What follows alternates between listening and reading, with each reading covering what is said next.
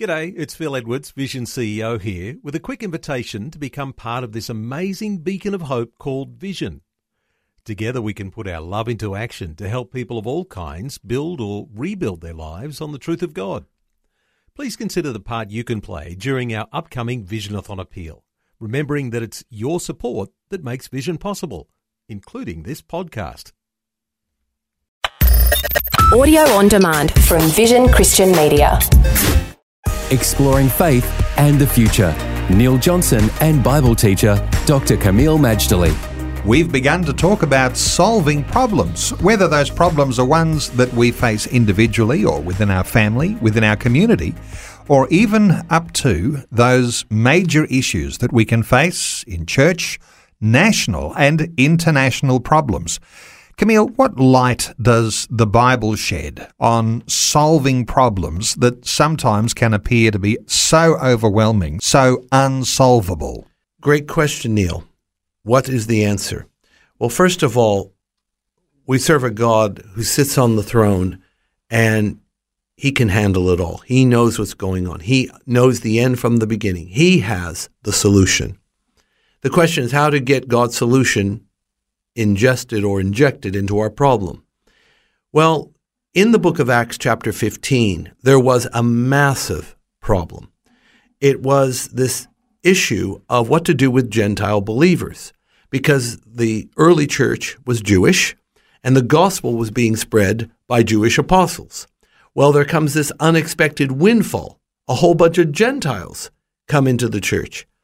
And this is both a blessing but a burden. What do you do with them? What do you teach them?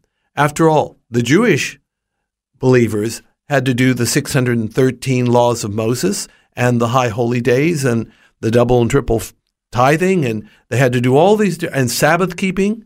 What about the Gentiles? Do they have to do all that too in order to be saved or not? What happened is unauthorized teachers came to these Gentile churches and said, unless you keep the law of Moses and be circumcised, you cannot be saved. Now, they were unauthorized, these false teachers.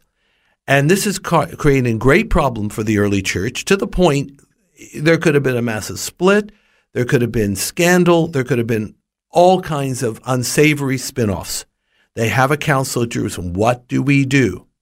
And what is amazing is that the solution that came probably was not even what they were expecting, but it was Holy Spirit birthed.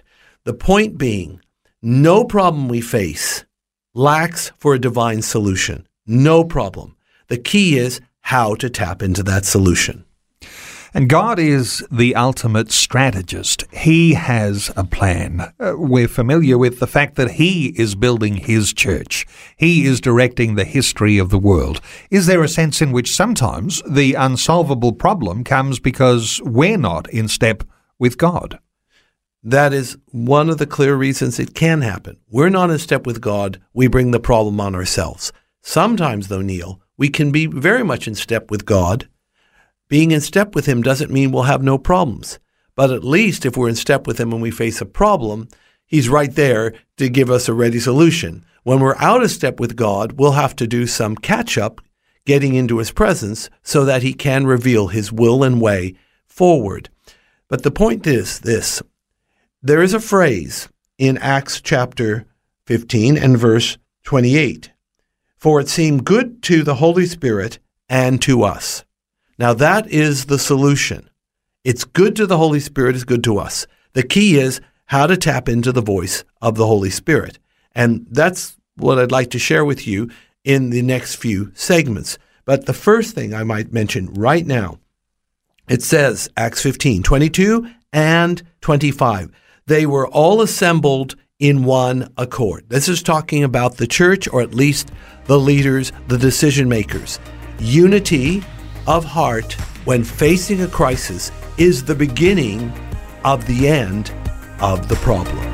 Faith and the Future with Neil Johnson and Dr. Kameel Majdali from Teach All Nations. For more from Dr. Majdali, including books and DVDs on prophecy, Bible commentaries, plus today's and other episodes of Faith and the Future, go to vision.org.au.